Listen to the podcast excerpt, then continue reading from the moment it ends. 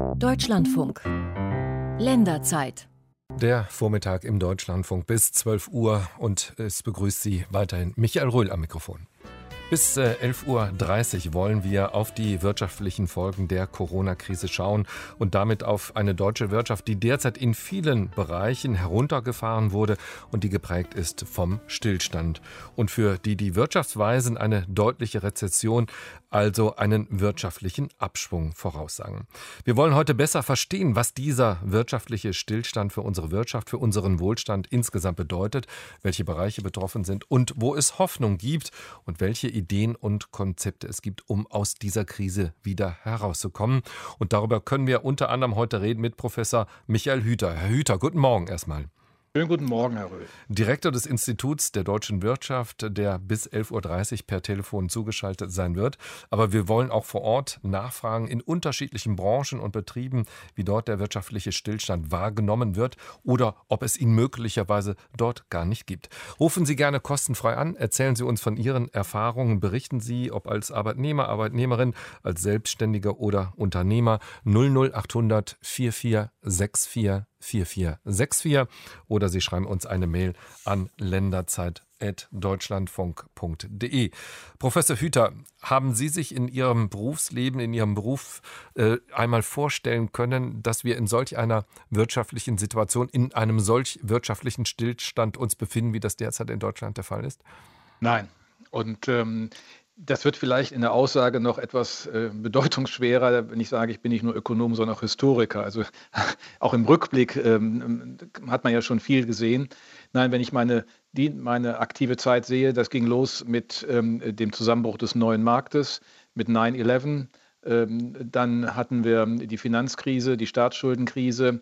Und äh, jetzt eine solche Pandemie, das ist etwas von einer Qualität, das wirklich neu ist, weil sie ja vor allen Dingen alle gleichmäßig trifft. Also alle Länder müssen in dieser Form irgendwie reagieren. Und dadurch haben wir auch keine Differenzierung mehr in der Volkswirtschaft. Wir hatten in der Finanzkrise ja eine Industrierezession im Mittelpunkt. Jetzt haben wir eine Rezession in allen Bereichen, weil alles irgendwie still liegt, alles irgendwie betroffen ist. Und das ist schon eine, eine sehr fundamental andere Situation. Das hatte ich mir nicht träumen lassen. Sie haben 9-11 angesprochen. Sie haben die Finanzkrise auch angesprochen angesprochen ähm, und haben auch schon angedeutet, wo jetzt tatsächlich auch diese, diese Zäsur, dieses Besondere auch ist, nämlich dass wirklich alle Bereiche und das auch natürlich auch weltweit in vielen, vielen Branchen auch, auch betroffen sind. Wie tiefgreifend ist diese Zäsur, die wir da derzeit im Bereich der Wirtschaft erleben? Also wir haben für dieses jetzt zweite Quartal, was gerade ähm, angelaufen ist, sicherlich einen Absturz äh, in einer Schärfe, der uns im Jahresdurchschnitt äh, jedenfalls 5% Schrumpfung beim Bruttoinlandsprodukt äh, bringen wird. Ich kann mir das nicht anders vorstellen, denn das unterstellt, dass wir danach sogar noch relativ zügig wieder aus diesem Loch rauskommen, also runtergeplumpst und wieder hoch. Nun kann man sagen, die Ursachen sind nicht ökonomisch, insofern hilft uns das. Aber das ändert sich natürlich mit der, mit der Verlängerung oder mit der, mit der Dauer dieses Lockdown, weil dann Anpassungsprozesse in der Ökonomie stattfinden, die wir so nicht kennen. Und wir haben Abhängigkeiten auch der internationalen Märkte, die, der Warenhandel ist behindert. Also ich äh, habe schon äh, den Eindruck, dass wir in einer sehr, sehr schweren Anpassung sind und das, was wir so hören mit 2,8 Sachverständigenrat, ist eigentlich noch eine sehr optimistische, ich halte kaum noch erreichbare Variante. Diese minus 5 Prozent würden aber bedeuten, dass wir dann auch wieder Fahrt aufnehmen müssen, dass wir das alle irgendwie schaffen. Und das können wir, aber da müssen wir auch eine Menge tun. Wir werden darüber reden, welche Wege möglicherweise auch wieder aus dieser Krise herausführen, bis halb zwölf auch ähm, in, in, in dieser Runde. Hüter, nun wird ja immer wieder auf eine Studie aus dem Jahre 2012 verwiesen, wo solch eine Viruspandemie mit ihren Folgen, mit auch all ihren medizinischen, gesellschaftlichen Herausforderungen einmal, einmal durchgespielt wurde. Gibt es ähnliche Szenarien auch äh, für, für die Wirtschaft oder hat man in diesem Bereich noch wirklich noch niemals auch hineingedacht und sich hineinversetzt? Das ist in der Tat der Fall. Wir haben uns das nicht gemacht, weil man natürlich auch als Ökonom dann vor der Schwierigkeit steht, wie bewertet man denn ein nicht ökonomisches Phänomen? Wir sind ja keine Experten, äh, keine Epidemiologen, ähm, die einschätzen können, äh, was eine Pandemie bedeutet. Und selbst die haben es ja nicht wirklich gekonnt, denn das, was 2012 als so eine Art Testlauf mal gemacht wurde, hatte ja keinerlei Wirkung. Man, äh, es gab dort Empfehlungen, ähm, Schutzkleidung, Masken, ähm, vorzuhalten, dass der Staat hier eine Lagerhaltung macht. Wir kennen das aus der Geschichte der Bundesrepublik. Da hat man mal Kohlereserven gehabt äh, für eine Energiekrise. Die Berliner hatten wegen der Teilung Lebensmittelreserven, weil man nicht wusste, ob die Russen nochmal dicht machen. Sowas kennt man ja. Das ist alles nicht gemacht worden. Und deswegen war das auch weit außen vor. Und wir tun uns halt schwer, solche exogenen Schocks dann auch in ihrer ökonomischen Folge zu bewerten. Das ist jetzt so ein Realexperiment, wo wir gerade drin stecken. Wir merken ja auch viel, viel Reaktionen. Also der Einzelhandel, der dann auf einmal, wo er es kann, in Lieferservice, in Online-Portal investiert und äh, präsent ist. Da wird sich auch viel noch an Impulsen im positiven Sinne ergeben, aber erstmal ist es eine riesengroße Belastung. Wir wollen zumindest äh, bis halb elf die Runde erweitern an, an dieser Stelle, Herr Hüter, denn am Telefon ist äh, jetzt auch Guido Zöllig. Herr Zöllig, erstmal guten Morgen, auch Ihnen. Einen schönen guten Morgen, Herr Rühl. Sie sind Präsident des Deutschen Hotel- und Gaststättenverbandes DEHOGA und Generalmanager und Geschäftsführer des Hotel Neptun in Warnemünde. Ein Hotel direkt am Ostseestrand ähm, auch gelegen. Äh, wenn wir äh, vielleicht zunächst mal auf, auf Ihr Hotel schauen, äh, seit wann sind Sie geschlossen? 19. März herum, ist das so das Datum, wo Sie auch gesagt haben, so wir haben komplett dicht? Das war genau das Datum, wo bei uns die letzten Gäste abgereist sind, abreisen mussten, wo die Verordnung des Landes Mecklenburg-Vorpommern in Kraft getreten ist, dass alle touristischen Gäste das Land zu verlassen haben. Und ähm, Sie haben es gesagt, unser Haus steht direkt am Warnemünder Strand ähm, auf der Promenade. Wir haben über 90 Prozent touristische Gäste im Jahresverlauf und aktuell quasi nur äh, touristische Gäste. Also haben wir auch mit dem Tag unser Haus geschlossen. Nun habe ich die Frage eben auch schon Herrn Hüter gestellt und stelle sie Ihnen jetzt auch. Hätten Sie sich solch eine Situation je vorstellen können? Also ganz sicher nicht. Ähm, dieses Ausmaß, äh, glaube ich, hat keiner von uns vorhersehen können. Und ähm, ich selbst habe mir das nicht vorgestellt, dass ich äh, Warnemünde mit strahlenden Sonnenschein kurz vor Ostern ähm, so leer erleben muss und mein Hotel geschlossen hat. Das hat es in 50 Jahren Hotelgeschichte nicht gegeben. Mhm. Sie haben äh, das bevorstehende Osterfest ja schon angesprochen. Was bedeutet solch eine Schließung zu Beginn der, der Frühlingssaison für Sie? Es ist ähm, wirtschaftlich gesehen eine echte Katastrophe, muss man so deutlich sagen, denn äh, wir hätten jetzt natürlich ähm, Zeiten erlebt, die das Haus zu 100 Prozent Auslastung ähm, gefahren hätten. Die Osterferien haben begonnen Anfang der Woche. Ähm, das Osterfest selbst ist sozusagen der Auftakt in unsere Saisongeschäfte. Und ähm, allein im April, mal für unser Haus gesprochen, haben wir einen Umsatz von etwa zweieinhalb Millionen Euro ähm, budgetiert. Ähm, das wird jetzt eine Null werden. Also insofern ist das schon sehr dramatisch. Was bedeutet das für Ihre Mitarbeiterinnen und Mitarbeiter? Sind alle in Kurzarbeit? Konnten Sie bisher alle noch halten?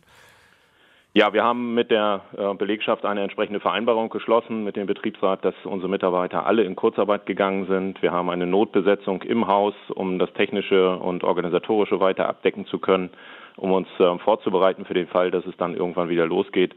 Aber grundsätzlich sind alle Mitarbeiter in Kurzarbeit. Und wir haben parallel versucht, natürlich alle Kosten, die irgendwie in einem stillstehenden Objekt äh, entstehen, auch so weit als möglich runterzufahren. Gehört das Hotel Neptun, ähm, Herr Zöller, gehört das zu einer Hotelkette? Wer, wer sind die Eigentümer? Wer steckt dahinter? Dahinter steckt die Deutsche Seereederei, das äh, ein Gesellschafter, der Horst Rahe, der auch mehrere Hotels äh, betreibt und wir sind innerhalb dieser Deutschen Seereederei als Hotelholding zusammengefasst, gehören noch ein paar andere Häuser dazu und äh, in allen Belangen geht es uns aber gleich, weil wir sind alle auf dem touristischen Sektor unterwegs. Ich frage das Herr Zöllig nochmal vor dem Hintergrund, wie bedrohlich die Situation für Ihr Hotel ist. Ähm, können Sie eine Zeit lang durchhalten? Wollen Sie eine Zeit lang durchhalten? Werden Sie eine Zeit lang durchhalten? Ja, also bei, all, bei der ähm, Schwierigkeit und auch bei allem ähm, Pessimismus, der da gegebenenfalls mal hochkommt, ähm, so schauen wir doch nach vorne und ähm, wissen, dass wir diese Phase auch überstehen können, wenn wir denn alle gemeinsam zusammenhalten. Das hat bisher wunderbar funktioniert, sowohl was die Mitarbeiter angeht, auch was die Gäste angeht. Wir haben eine gute Kommunikation mit unseren Gästen. Wir haben von vielen Stammgästen ähm, Rückmeldungen, dass sie uns bald wieder besuchen werden, sobald das möglich ist, ähm, dass sie uns äh, bitten durchzuhalten und das werden wir natürlich tun. Ähm, das geht schon noch eine Weile gut, aber ähm, auf der anderen Seite muss man eben auch sagen, äh, die Reisebeschränkungen jetzt, das ist das eine, ähm, das dann nachher wieder anzuschieben, ist das zweite, was äh, mit Sicherheit mhm. genauso schwierig wird. Herr Hüter, der Hotel- und Gaststättenbereich, ein Bereich, der komplett zum Erliegen gekommen ist. Mit welchen Auswirkungen aus Ihrer Sicht? Naja, ähm, es ist ja eben von Herrn ähm, Zöllig beschrieben worden. Wir versuchen in einer überschaubaren Zeitphase eine Brücke zu bauen, damit das hält. Kurzarbeitergeld ist eines, Liquiditätshilfen, Zuschüsse sind andere. Ähm, der eine, der Nachteil ist sozusagen, dass es komplett zu ist und nicht irgendwie wie die Produktion in einem Maschinenbau noch weiterlaufen kann. Auf der anderen Seite ähm, ist die Hoffnung, dass wenn wir den Lockdown lösen, dann es auch wieder neue Möglichkeiten gibt, dann zu starten. Und deswegen ist es so wichtig, diese, diese Zeit auch begrenzt zu halten und dann mit vernünftigen Öffnungsschritten voranzugehen. Aber ähm, dann ist meine Hoffnung, dass wir den ganzen binnenwirtschaftlichen Bereich, das ist äh, der ganze Tourismusbereich, das ist der Einzelhandel, die privaten Dienstleistungen eigentlich wieder in Gang setzen können und das auch sukzessive gelingt. Das ist ja überall auch jetzt vielfach gelernt, was man tun muss. Äh, schwieriger, und das ist sozusagen die, die, die andere Seite, ist es dann in der Industrie. Ich hatte eben darauf hingewiesen, da haben wir internationale Abhängigkeiten. Also insofern, das ist jetzt eine harte Situation, weil sie ja auch nicht irgendwie ähm, was anderes machen können. Also in der Verwaltung können sie halt vielleicht mal aufräumen. Aber ähm, ich weiß nicht, äh, Herr Zöllig, ob Sie jetzt äh, geplante Renovierungsarbeiten in diese Zeit ziehen. Ähm, das sind ja nochmal so Dinge, die man machen kann. Aber am Ende lebt das davon, dass wir wirklich nach Ostern Licht kriegen. Hm. Herr Zöllig, das machen ja einige Hotels, auch Restaurants, dass sie jetzt Arbeiten vorziehen, Renovierungsarbeiten. Wie ist es in Ihrem Hotel? Ja, das, was wir mit, ähm, ich sag mal, eigenen Bordmitteln machen können, machen wir. Äh, was im kleineren Umfang ist, können wir auch machen. Aber ansonsten halten wir uns natürlich bei den Investitionen auch zurück, denn wir müssen sehen, dass wir die Liquidität ähm, im Haus behalten, zusammenhalten, um all unsere Kosten decken zu können und da jetzt nicht ähm, das große Geld für Renovierungen ausgeben. Ähm, Herr Zöllig, ähm, nun haben wir über die schweren Seiten gesprochen, auch dieser Corona-Krise. Es gibt aber auch so ein paar Hoffnungsschimmer. Das sind äh, Vermieter, wenn man mal insgesamt mal in diesem Bereich äh, des Deutschen Hotel- und Gaststättenverbandes ausschaut, Vermieter, die die Miete stunden. Ähm, es gibt einen Außerhausverkauf, äh, zum Beispiel im Restaurantbereich, wo viele auch im Umfeld sagen, wir müssen jetzt dieses Restaurant, wir müssen die Menschen dort auch in ihrer Existenz auch unterstützen. Wie erleben Sie dieses Licht im Tunnel, sage ich jetzt mal, oder am Ende des Tunnels? Na, es macht zumindest mal Mut in so einer schweren Situation, dass äh, man merkt, äh, da stehen Leute hinter einem, da stehen Leute zu unserem Geschäftsmodell und ähm, letztendlich auch zu unseren Unternehmern und Unternehmerinnen, zu den Mitarbeitern. Ähm, es kann aber auf keinen Fall die Verluste aufwiegen und ähm, in irgendeiner Form diese Krise tatsächlich äh, ja so weit abfedern, dass, dass man nicht in gravierende Schwierigkeiten gerät. Mhm. Wie groß ist die Sorge, dass äh, es doch einige Gaststätten, auch Hotels gibt, die diese Krise nicht überleben werden? Na, das ist eine sehr realistische, große Sorge, die wir, glaube ich, alle miteinander haben.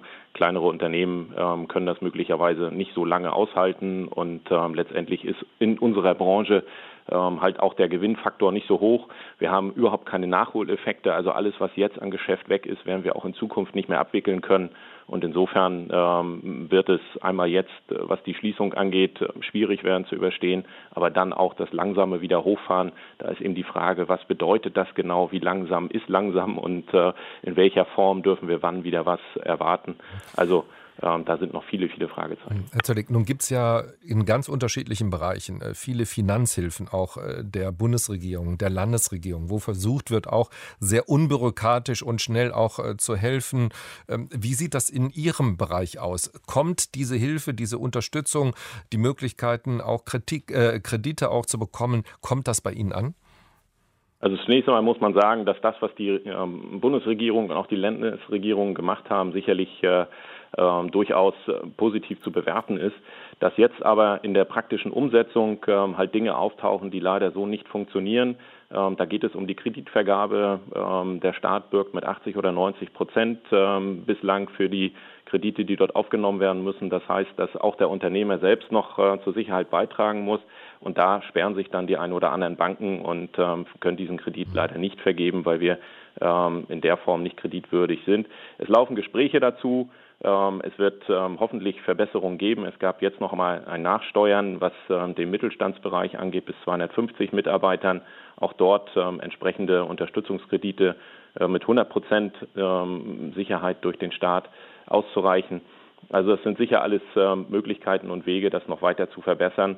Und letztendlich kommt es jetzt auf die Geschwindigkeit an, wie solche Kredite auch tatsächlich ausgezahlt werden oder wie das Kurzarbeitergeld ausgezahlt wird, wie die Soforthilfe ausgezahlt wird. Denn es fehlt den äh, Unternehmern aktuell auf dem Konto und äh, da hilft eine schriftliche Zusage erst einmal nichts. Mhm. Ähm, Herr Hüter, dieser gesamte Bereich, Hotel, Gaststättenbereich, Reisebranche, gestern stand die Lufthansa mit Germanwings auch im Mittelpunkt der Nachrichten, auch, auch der Meldung. Ist das einer der Bereiche, der mit am, am, am schlimmsten auch tatsächlich getroffen und betroffen ist, auch von, von dieser Pandemie und dieser Krise? Ja, denn Sie haben in dem Hotelbereich natürlich keine äh, ich habe es eben angedeutet, Ausgleichsmöglichkeiten. Also Restaurants beispielsweise machen Lieferservice oder äh, sie können sich die Dinge abholen. Da kann man noch irgendetwas machen, aber sie können ja ein Hotel nicht abholen. Also das ist einfach absoluter Stillstand und sie haben die durchlaufenden Kosten auf der einen Seite und sie haben null Umsatz. Das heißt, wir haben hier von Anfang an gesagt, da müssen Liquiditätshilfen her, die müssen auch schnell verfügbar sein. Das kann alle möglichen Instrumente bedienen, ob das äh, Aussetzung von Steuervorauszahlungen sind, ähm, die genannten Kredite. Es gab lange eine Lücke für die Unternehmen ab, ab 11 Beschäftigten bis 248 Beschäftigten, äh, weil man unten hat man Zuschüsse vorgesehen, ganz oben dann den Wirtschaftsstabilisierungsfonds, in der Mitte eigentlich nur teilbesicherte Kredite. Das ist jetzt ein bisschen geändert worden. Ich glaube, hier muss man noch mehr machen weil wir in der Tat dort so eine ähm, ganz dramatische Situation haben, wenn gar nichts stattfinden kann. Und dann stehen wir vor der Frage, wir haben eine politische Entscheidung über einen Lockdown. Und der Preis dieses Lockdown ist ja, dass wir am Ende, wenn wir den aufheben und das zu spät machen oder nicht, nicht angemessen machen, wir einen Verlust von Unternehmensexistenzen in der Breite und Tiefe haben, dann sehen unsere Innenstädte anders aus, dann sieht unser Tourismusbereich anders aus. Das dann wieder aufzubauen, ist ein ganz langer Weg. Wir hatten ja heute Morgen äh, den Präsidenten des Robert-Koch-Instituts, Lothar Wieler, bei uns in der Sendung und auch er hat was zum Thema Exit auch gesagt. Also der Ausstieg aus dem Stillstand, da werden wir sicherlich im Laufe der Sendung auch noch drüber reden. Am Telefon möchte ich unsere erste Hörerin heute begrüßen, Frau Glöckner aus Berlin. Frau Glöckner, erstmal guten Morgen, auch Ihnen. Ja, guten Morgen. Ähm, ja, ich habe auch die letzten Tage ähm, das alles ähm, so überdacht und ähm, ich, mir kam dann immer wieder ein Interview mit einem Professor, der derzeit in Shanghai ist, der Experte auch ist, der im Interview gesagt hat, ich denke, auf Phoenix war das, er sagte, ähm, das, was wir jetzt tun, führt in den Ruin wirtschaftlich gesehen. Und das ist schon, es ist ja schon, sind ja die ersten äh, Niedergänge sozusagen zu verzeichnen. Also wenn man sieht, dass Lufthansa, was ja eigentlich ein Unternehmen ist, was in der deutschen Wirtschaft äh, sicherlich an erster Position mitsteht, äh, dass die dann eine ganze Fluggesellschaft äh, abwickeln. Also das ist einfach schockierend sowas. Und für mich ist die Frage, die Regierung hat bisher, Frau Merkel hat bisher keine Antwort auf das gegeben, was nach, dieser, nach diesem Shutdown äh, passieren wird. Ähm, es äh, existiert kein keine Antwort. Es wird nur sehr viel Geld jetzt investiert oder, oder ja, investiert, kann man sagen, damit das Ganze irgendwie doch ähm, nicht äh, so ähm, krass endet. Aber ähm, es ist im Prinzip, weiß man, das Geld muss ja später wieder irgendwie erwirtschaftet werden. Und ich habe keine Ahnung, äh, also es ist einfach so, dass es irgendwie schon Angst auslöst, wenn man das mhm. alles so sieht, was da im Moment abläuft. Also das heißt, Frau Glöckner, ich verstehe Sie so, dass Sie Sorge haben, dass zumindest in einigen Bereichen die Wirtschaft eben nicht mehr wieder hochgefahren werden kann und wieder dort anknüpfen kann, wo sie noch vor ein paar Wochen und Monaten stand. Das ist Ihre Sorge. Also das kann ich mir wirklich sehr gut vorstellen, vor allen Dingen, dass dieser Professor, der ja ein Experte ist, sagt, dass dieses ganze Konzept, was jetzt hier ab, äh, stattfindet, führt in den Ruin. Und sowas macht einem doch irgendwie Angst, ja? Also es ist schon eine sehr deutliche Aussage gewesen. Also für mich ist die Frage, äh, führt es in den Ruin oder was passiert, damit eben der Ruin möglichst nicht stattfindet? Frau, Frau Glöckner, nun haben wir mit Michael Hüter auch einen Professor bei uns in der Sendung. Und äh, wir werden die Antwort vor den Nachrichten nicht mehr, nicht mehr äh, ganz schaffen. Aber vielleicht zunächst mal die, die Antwort auf die Frage, äh, Herr Hüter, führt das in den Ruin? Das ist ja zumindest die Sorge, die auch Frau Glöckner hat. Wahrscheinlich nicht für alle wirtschaftlichen Bereiche, aber doch für den einen oder anderen. Es wird für einige auch jetzt schon in den Ruin führen. Und wenn wir nicht zeitig nach Ostern diese Schrittfolge des Exit organisieren und klar machen und auch darüber jetzt nachdenken, dann werden wir das in der Breite wirklich erleben. Das ist auch meine Sorge, denn wir haben ja im Einzelhandel beispielsweise viele Geschäftsmodelle mit geringer Kapitalausstattung, mit geringer Rendite. Da helfen auch solche Zuschüsse nur sehr begrenzt. All diese Fördermaßnahmen gehen von einer begrenzten, sehr begrenzten Zeitdauer aus, damit sie überhaupt effektiv sein können. Also wir müssen das jetzt tun. Und was mir Sorge macht, ist, dass es im Kanzleramt dazu dazu offensichtlich ein Denkverbot gibt. Es wird nicht koordiniert daran gearbeitet, wie wir den Ausstieg aus diesem Exit organisieren. Hm, vielleicht wird doch dran gearbeitet, aber man sagt es noch nicht so ganz öffentlich. Der wirtschaftliche Stillstand und seine Folgen, unser Thema. Herr Zöllig, es wäre toll, wenn Sie nach den Nachrichten noch dranbleiben könnten und wir dann uns vielleicht noch mal ein bisschen genauer anschauen könnten, wie dieser Stillstand in Ihrem Bereich beendet werden könnte. 00800 4464 4464, die kostenfreie Telefonnummer, falls Sie anrufen wollen und mitdiskutieren wollen. Deutschland vor der Rezession, der wirtschaftliche Stillstand und seine Folgen. Unser Schwerpunktthema heute in der Sendung der Vormittag hier im Deutschlandfunk. Und Sie können weiter kostenfrei anrufen, uns Ihre Fragen schildern oder aber auch Ihre Erfahrungen, Ihre Erlebnisse. Wenn Sie selber Arbeitnehmer, Arbeitnehmerin sind, Unternehmer, Unternehmerin sind, rufen Sie an unter 00800 4464 4464 oder Sie schreiben uns eine Mail und zwar an länderzeit.deutschlandfunk.de. Bis halb zwölf mit dabei ist Professor Michael Hüter. Er ist der Direktor des Instituts der deutschen Wirtschaft. Und noch am Telefon ist Guido Zöllig. Er ist der Präsident des Deutschen Hotel- und Gaststättenverbandes DEHOGA und er ist auch Geschäftsführer des Hotel Neptun in Warnemünde. Herr Zöllig, lassen Sie uns über diesen Exit reden. Wir haben von Herrn Hüter auch noch mal vor den Nachrichten äh, gehört. Allzu lange können viele nicht mehr durchhalten. Insofern ist es wichtig, äh, dass tatsächlich auch irgendwann ein Signal auch kommt von Seiten der Politik, wann es wie weitergeben wird. Ähm, ich habe Lothar Wieler, den Präsidenten des Robert Koch Instituts, heute Morgen so verstanden, dass er gesagt hat, es wird einfach nicht so sein, dass es von jetzt auf gleich wieder die alten Zustände auch sind.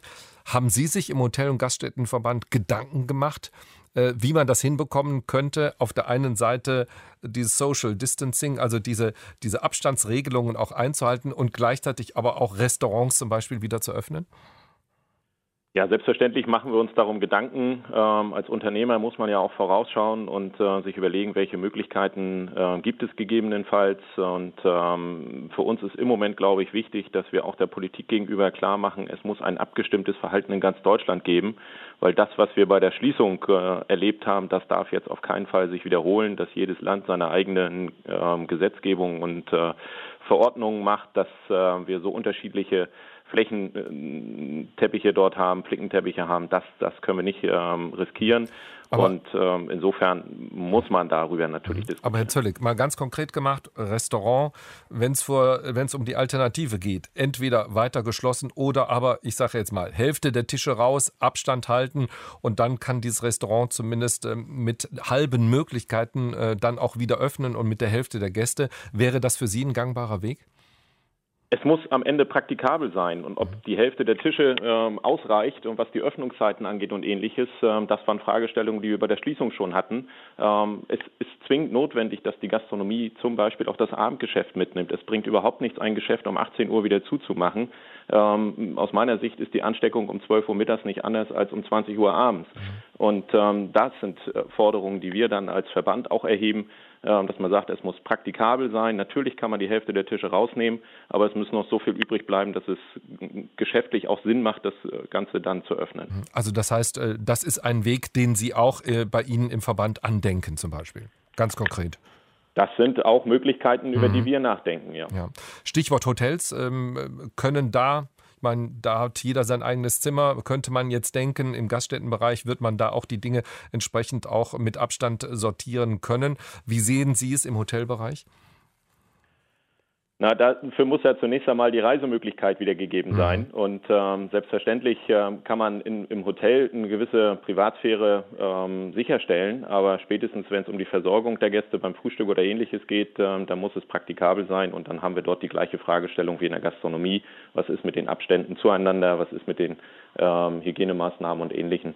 Also von daher ähm, sind das ähnlich lautende Fragestellungen, mhm. die wir in der Hotel haben. Mhm.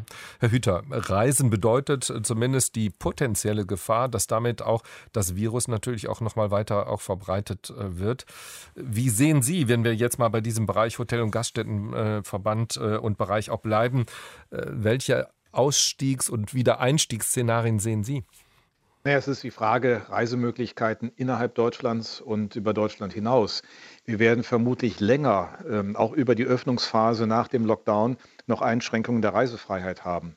Ähm, es wird Bereiche geben, wo man sagt, äh, das macht jetzt keinen Sinn. Das heißt, dahin zu reisen, würde, äh, das sieht man ja auch in der, in der chinesischen Situation, dann den Reimport äh, von, von irgendwelchen ähm, äh, viralen Effekten ähm, mit sich mhm. bringen. Also meine Erwartung ist schon, dass wir innerhalb Deutschlands dann die Reisemöglichkeit haben und dann würde sich vermutlich der Tourismus als Inlandstourismus in diesem Jahr zeigen. An den Grenzen, der, der auch trotz der europäischen Regeln werden wir das vermutlich noch so lange nicht sehen, so wie es auch bei bestimmten Dingen, Großveranstaltungen sicherlich noch länger, auch über eine Öffnungsphase hinaus Beschränkungen geben wird. Aber Herr Hüter, das würde ja bedeuten, dass es für, für die deutsche Reisebranche, für Hotels, Gaststätten und so weiter auch eine Riesenchance wäre, wenn viele sich auch entscheiden, aber auch möglicherweise es gar nicht anders geht, äh, zu sagen, wir bleiben in Deutschland und wir reisen jetzt nicht nach Spanien, Italien oder wohin auch immer. Das ist in der Tat äh, auch eine Option, die man sich vorstellen kann. Wie gesagt, das hängt sehr davon ab, wie das auch europäisch koordiniert wird. Ähm, bisher macht das ja jedes Land für sich, was die Grenzschließungen angeht. Auch das macht keinen Sinn. Äh, auch hier müssen wir sicherlich gucken, dass wir da eine europäische Lösung hinbekommen. Aber ja, darin liegt möglicherweise auch ein Potenzial. Ähm, Herr Zöllig, wie schätzen Sie es ein? Steckt da vielleicht auch in der Krise auch eine Chance, in dem nämlich viele Menschen sich auch ganz bewusst dann für, für einen Urlaub in Deutschland entscheiden, wenn es die Möglichkeit und, und die Öffnung auch gibt an dieser Stelle? Natürlich steckt in jeder Krise auch eine gewisse Chance, ähm, wobei man davon ausgehen muss, dass wir bisher in den letzten Jahren ja auch einen stetig zunehmenden Deutschland-Tourismus äh, hatten, innerdeutschen Tourismus hatten und äh, bis wir auf dieses Niveau wiederkommen, da wird mit Sicherheit 2020 um sein. Also insofern darf man bei aller ähm, Euphorie und Optimismus äh, nicht vergessen, dass diese gravierenden Einschnitte, die wir gerade erleben, ähm, nicht so schnell wieder nachgeholt werden können. Und insofern kann ich der Hörerin, der Frau Glöckner, ähm, nur beipflichten und sagen, ja, ich mache mir auch große Sorgen um die ähm, Betriebe, dass dort der ein oder andere möglicherweise nicht überleben wird. Und er wird es auch nicht überleben mit den aktuell zur Verfügung gestellten Hilfsmaßnahmen, denn alles das verweist auf die Zukunft und wir wollen die Kredite in Zukunft bedienen, wir wollen sie zurückzahlen. Das wird aus dem laufenden Geschäft schwierig werden. Insofern brauchen wir auch äh, die Diskussion darüber, wie kann man den Unternehmen in Zukunft helfen. Ähm, wir fordern als DEHOGA dort einen entsprechenden Rettungsfonds der Bundesregierung einzurichten. Wir fordern steuerliche Entlastung. Alles das sind Maßnahmen, die hoffentlich dazu führen, dass die Unternehmen hinterher sich auch wieder erholen können und gesunden können. Herr Zöllig, ich danke Ihnen herzlich für Ihre Einschätzung, auch als Präsident des Deutschen Hotel- und Gaststättenverbandes äh, DEHOGA. Ähm, Herr Hüter, vielleicht lassen Sie uns auch noch mal auf andere Branchen schauen. Wir hatten jetzt sehr, sehr stark auch die, die Reisebranche. Aus Ihrer Sicht, welche Branchen in Deutschland sind besonders betroffen auch von dieser Corona-Krise? Sind es vor allem Dingen dann auch jenseits der Reisebranche ähm, auch Bereiche, die sehr, sehr global miteinander vernetzt sind? Ja, also wir, das ist ja diese Symmetrie der Betroffenheit. Wir haben sie vielleicht nicht überall im gleichen Ausmaß, aber wir haben sie überall. Wir haben erwähnt eben äh, den Luftverkehr. Äh, wir können uns noch gar nicht wieder vorstellen, dass der wieder komplett in Betrieb kommt, denn das hieße ja, dass dann die Reisebeschränkungen international völlig aufgehoben sind. Äh, der reduziert sich auf sehr wenige Verbindungen im Augenblick. Sie haben gehört, die Lufthansa hat German Wings eingestellt, weil es einfach keine, keine Nachfrage gibt. Ähm, das wird sicherlich noch lange über den Sommer hinaus ein Problem sein. Und deswegen ist die Diskussion darüber, wie geht man mit der Lufthansa um? Äh, ist das möglicherweise eine vorübergehende Verstaatlichung, die da im Raume steht? Äh, nicht unplausibel, denn äh, eine Volkswirtschaft wie die deutsche, die braucht nicht nur gute Industrie, sie braucht auch Erreichbarkeit und sie braucht vor allen Dingen auch ein Netz, das mit einem Flughafen, mit einem Hub hier Frankfurt vor allen Dingen in Deutschland ausgestattet ist. Und da brauchen sie auch einen National Carrier. Also das sind alles Fragen, die über die Struktur jetzt der Hilfe hinausgehen, die Frage, wie wir künftig wirtschaften. Und insofern sind das ganz elementare Dinge. Und gleichzeitig, wir haben es eben erwähnt, ich hatte es auch schon angedeutet, was mir wirklich Sorge macht, ist, wenn wir es lange laufen lassen, werden unsere Innenstädte anders aussehen, weil diese vielen kleinen Einzelhändler, schauen Sie auch Textileinzelhandel an, das sind ja häufig sehr enge, sehr kurze Kapitaldecken und auch die Renditen. Das heißt, wenn Sie jetzt da vielleicht zehn Beschäftigte haben, bekommen einen Zuschuss 9.000, äh, vielleicht 15.000, manchmal eins im Bundesländer machen bis 50 Beschäftigte. Das trägt ja nicht lange. Und mhm. dann ist wenn nur ein Punkt sein, das ist mhm. genau das, was Herr Zöllig sagte, dann kommen die Kreditprogramme. Das ist ja alles erstmal eine Liquiditätshilfe, schön und gut. Aber nach der Krise haben wir möglicherweise einen Schuldenüberhang der Unternehmen. Und dann sind sie auch nicht handlungsfähig, wenn es dann wieder losgeht. Nun gibt es ja Hüter durchaus Hinweise, dass es auch in der deutschen Politik Sympathien für den Weg gibt, den Österreich äh, auch gerade geht. Und da tauchen ja auch die kleineren Geschäfte, die kleineren Läden mit an erster Stelle auf, wenn es um die Frage auch da der Öffnungen auch geht. Ähm, Herr Hüter, Automobilindustrie, ja. Werke geschlossen, äh, Ford bis äh, Anfang Mai sogar. Also das ist ja auch noch mal eine lange Zeit. Absatzmärkte eingebrochen die Autoindustrie eine Schlüsselindustrie, gerade im Bruch, Umbruch, auch in Richtung Elektromobilität. Wie sehr ist dieser Bereich getroffen? Ja, Sie haben es im Grunde schon beschrieben. Er ist von allen Ecken her äh, sozusagen in den Stillstand hineingetrieben. Es waren zunächst ähm, verknappte Zulieferungen aus Ostasien, dann aus Italien. Dann mit dem Schließen der Schulen ähm, die äh, Verfügbarkeit der Beschäftigten dann das Schließen der Autohäuser und zum Teil der Kfz-Prüfstellen und Zulassungsstellen, sodass sie auch keine Absatzkanäle haben. Das heißt, wir haben von allen Seiten her hier eine, eine Belastung und die Automobilbranche wirkt dann auch auf andere Branchen durch. Also in der Chemie beispielsweise geht es außerhalb der, dort, wo sie für die Automobilbranche zuliefert, noch ganz einigermaßen stabil augenblicklich. Es wird nicht ewig halten, aber das hält. Aber die Automobilbranche ist sozusagen in einer Schlüsselfunktion auch in dieser Krise. Und wenn man jetzt öffnet, ne, für mich ist zum Beispiel die Frage, warum öffnet man eigentlich Autohäuser nicht? Die Leute haben Zeit, Autohaus ist äh, flächenintensiv, da laufen auch nie viele Leute rum. Ähm, wenn Sie da hingehen, ich habe das jetzt gemacht, die Winterreifen gewechselt, dann ist das ordentlich organisiert mit Wegeabsperrungen äh, und entsprechenden Distanzregeln. Das kann man ganz schnell manchen Gang bringen. Dann muss man aber auch die Kfz-Zulassungsstellen wieder in Gang bringen, damit natürlich das auch funktioniert. Also man kann da viele Erleichterungen schaffen und vor allen Dingen, das merken wir, Querschnittsfunktion, Schule, Kinderbetreuung. Da müssen wir uns tiefe Gedanken machen, wie das gehen kann. Also Zulassungsstellen scheinen da tatsächlich ein Nadelöhr zu sein, teilweise auch nur mit Notbetrieb. Hm. Hubertus Beckmann, unser nächster Hörer, ist am Telefon. Herr Beckmann, guten Morgen. Guten Morgen. Welchen Bereich ähm, möchten Sie ansprechen? Ich wollte hier in dieser Sendung mal das Thema Landwirtschaft und Ökologie äh, zum Thema machen. Die Landwirtschaft ist durch die Corona-Krise auch betroffen, da eben einige ausländische Märkte weggebrochen sind. Und das wird ganz besonders die kleineren Höfe, das Höfesterben bei kleineren Betrieben zur Folge haben. Mhm. Ähm, da wäre die Möglichkeit, durch eine Regionalität der Produktion eine Brücke für die Ökologie zu schaffen. Also ich bin Berufsimker. Als Agrar wurde ich Berufsimker und das Wegbrechen der Ökologie, das Wegbrechen der Artenvielfalt ist natürlich für meine Bienen und für die Honigproduktion ein ganz zentrales Thema. Mhm. Ähm, und Herr, Herr Beckmann, das Problem ist, die Leitung ist momentan richtig schlecht, auch mit, mit, mit Aussetzern. Äh, vielleicht, dass Sie noch mal ganz kurz das auf den Punkt bringen und dann gebe ich das gerne auch mit, äh, mit hier rein, auch in die Runde. Ja, also äh, wenn wir die Märkte regionalisieren, bestünde die Option, die Landwirtschaft ökologisch freundlicher zu machen. Im Augenblick sind viele, sind die kleinen Märkte in allen Städten sehr stark besucht. Da geht es dann um zentrale Produkte. Die Leute kaufen Fleisch bei lokalen Fleischereien.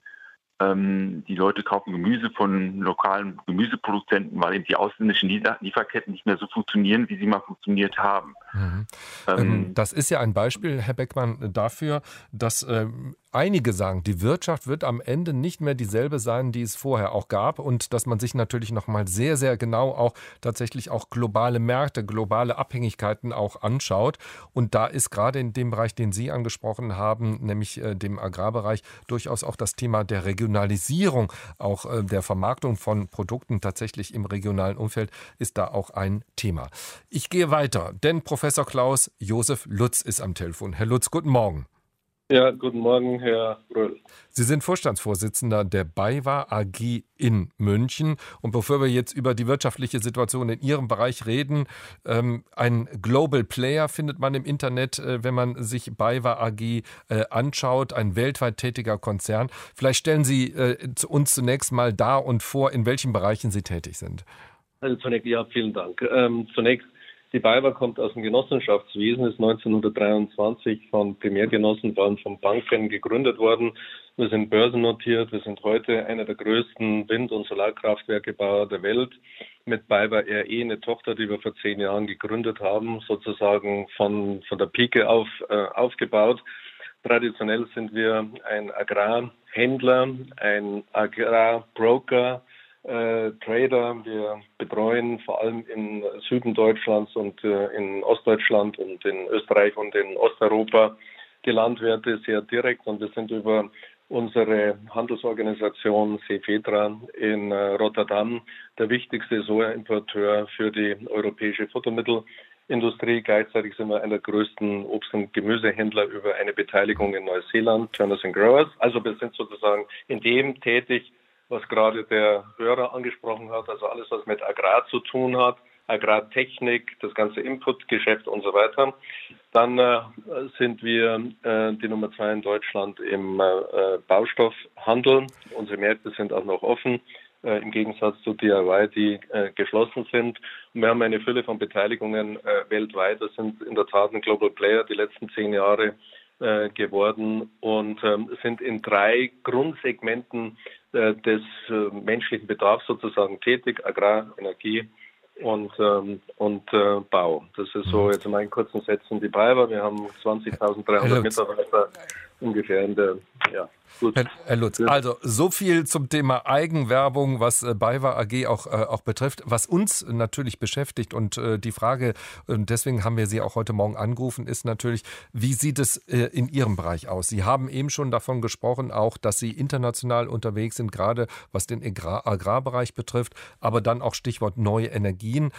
Sind die Auftragsbücher bei Ihnen weiter gefüllt? Spüren Sie einen deutlichen Einbruch bis hin zum Stillstand oder sind Sie da eher optimistisch äh, und damit auch zukunftsgewandt?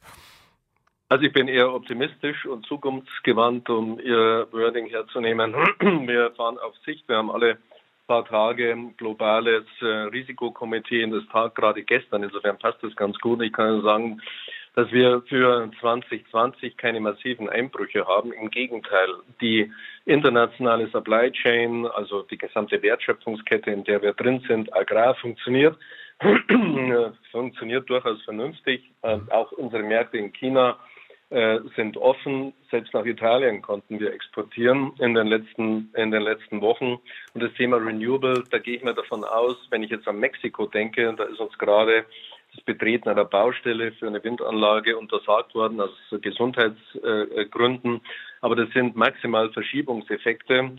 Also Agrar und Energie läuft gut. Mhm. Ähm, der Baustoffhandel äh, boomt in Mitteleuropa und in Deutschland ganz besonders.